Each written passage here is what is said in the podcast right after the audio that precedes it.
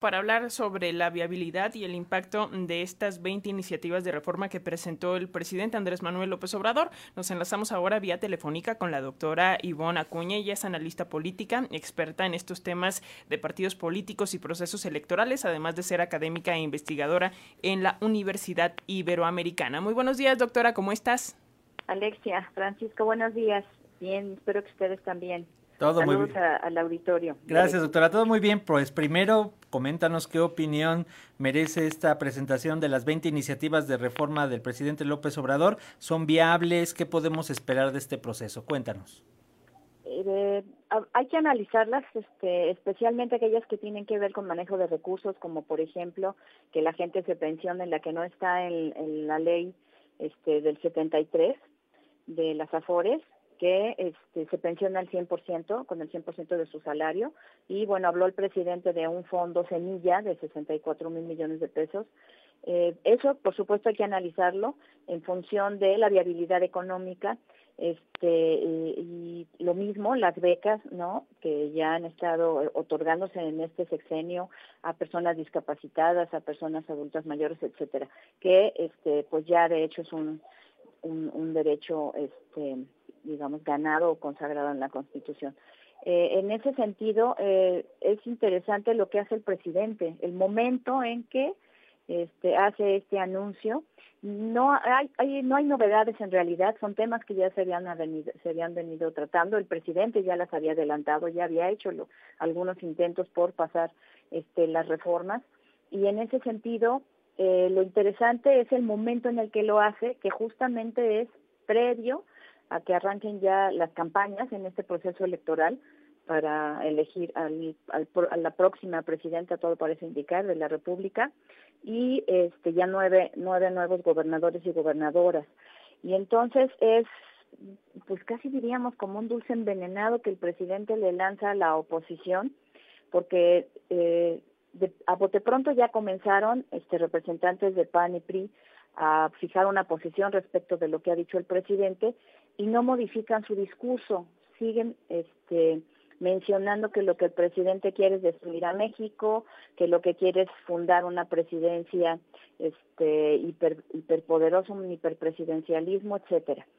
Eh, en, en lugar de entrar especialmente a las cuestiones técnicas, por supuesto no se puede hacer de la tarde de ayer a esta mañana, puesto que hay que hay que leer lo que se presentó las iniciativas que se enviaron, los documentos y los detalles, los cómo, eh, la, con qué profundidad se pretende se pretenden estas estas reformas constitucionales que efectivamente tienen de fondo dos elementos. Uno serían el legado del presidente y una manera de asegurar lo que ha, ha hecho en, los, en estos cinco años de gobierno y lo que prometió. Y entre ellas está, que sería el segundo elemento, refundar al Estado. Eh, ¿En qué sentido? Lo expresó muy bien ayer el presidente en términos de un nuevo pacto social. Es lo que veríamos en, en estas iniciativas. Pero digo, por supuesto que hay cuestiones técnicas que hay que analizar, por ejemplo, la prohibición del maíz transgénico, y el fracking, ¿no? Eh, la cuestión de la vivienda, de asegurar la vivienda a mexicanos y mexicanas, por ejemplo, detalles como este que tiene que ver con que cuando una persona tenga 10 años rentando una propiedad, adquiere el derecho a comprarla. Todo eso son elementos este pues técnicos que hay que estar analizando. Y me parece que pues por lo menos la primera respuesta de la oposición no va en ese sentido, se enreda otra vez en su propio discurso. Yo decía un dulce envenenado que el, presidente, me imagino, es una provocación, ¿no? Les, les manda a discutir estas iniciativas justo cuando va a iniciar el proceso electoral y entonces eh, la oposición decía, pues tiene ese reto de, no decirle no a todo porque sí, porque lo manda el presidente, en función de que eso se puede traducir pues en un rechazo ciudadano y en menos votos en junio de 2000 de este año, ¿no?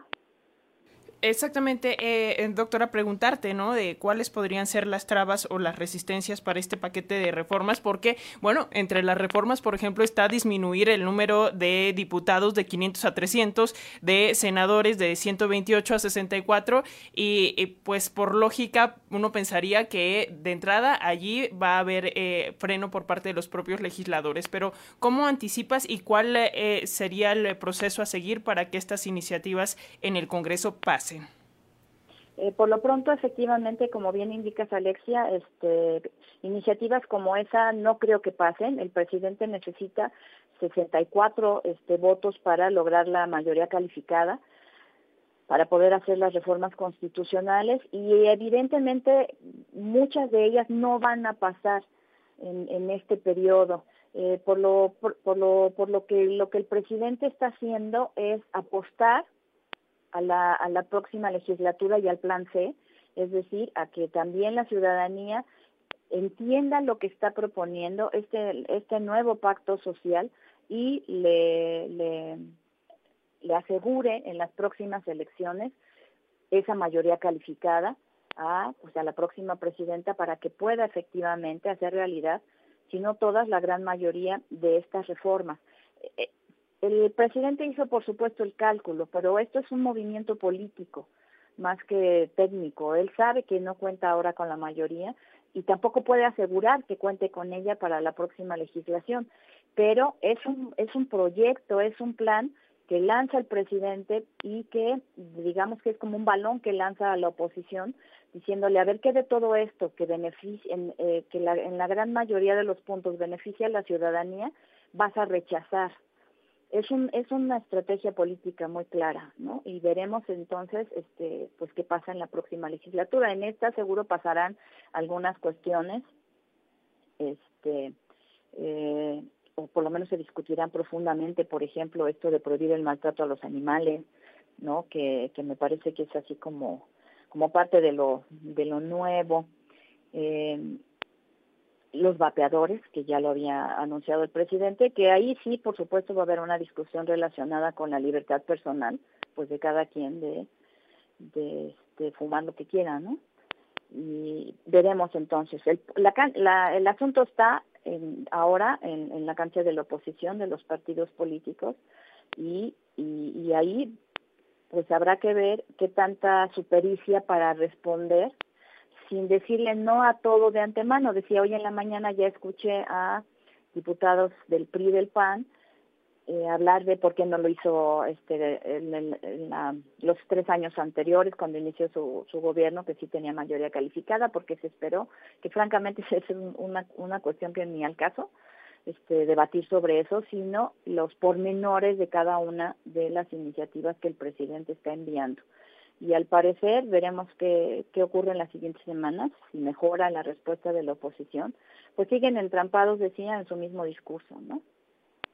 Sí, sin duda lo que señalas, eh, doctora, que incluso los propios eh, grupos tanto del PRI como del PAN ya dijeron que, por ejemplo, pensiones sí están dispuestos siempre y cuando haya ciertas condiciones.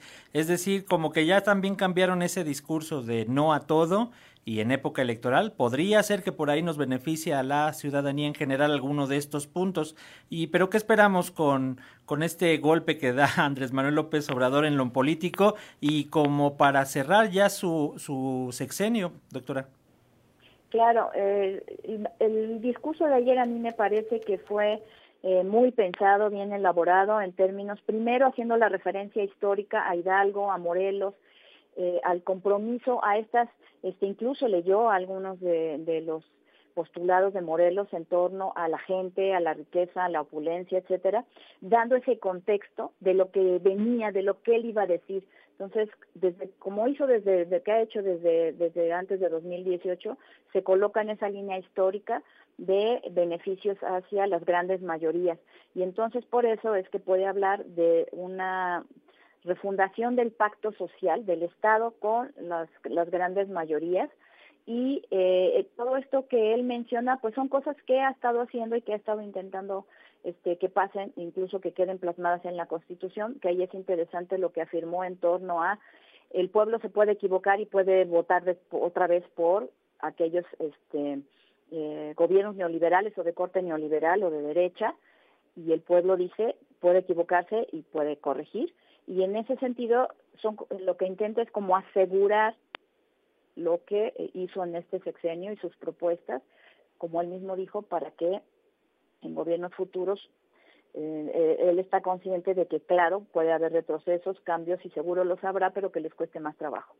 ¿Por qué les va a costar más trabajo? No solo por la cuestión técnica de que ya esté en la Constitución tantas reformas, sino lo que supone en términos de opinión pública y en términos de la lectura que la ciudadanía va a hacer cuando, si logran pasar estas reformas, esos derechos este, puedan ser, serían vulnerados o den marcha atrás la, la jugada realmente es magistral, a mí me parece, ¿no? Desde, y, discursivamente, como lo construyó ayer, me parece que este, lo hizo bien. Muy interesante todo esto que nos eh, planteas, doctora Ivona Acuña, analista política, experta en eh, temas de procesos electorales de partidos políticos, académica, investigadora de la Universidad Iberoamericana. Siempre es un gusto escucharte aquí en las frecuencias de la radio pública de Radio Educación y ya seguiremos hablando de todo este asunto porque pues casi casi tendremos que hacer un programa para ir desmenuzando punto por punto. Pero mientras tanto te agradecemos mucho y te enviamos un fuerte abrazo. Alexia, Francisco, un, abrazo de vuelta también y un gusto siempre estar en Radio Educación. Gracias, doctora. Hasta pronto. Hasta pronto.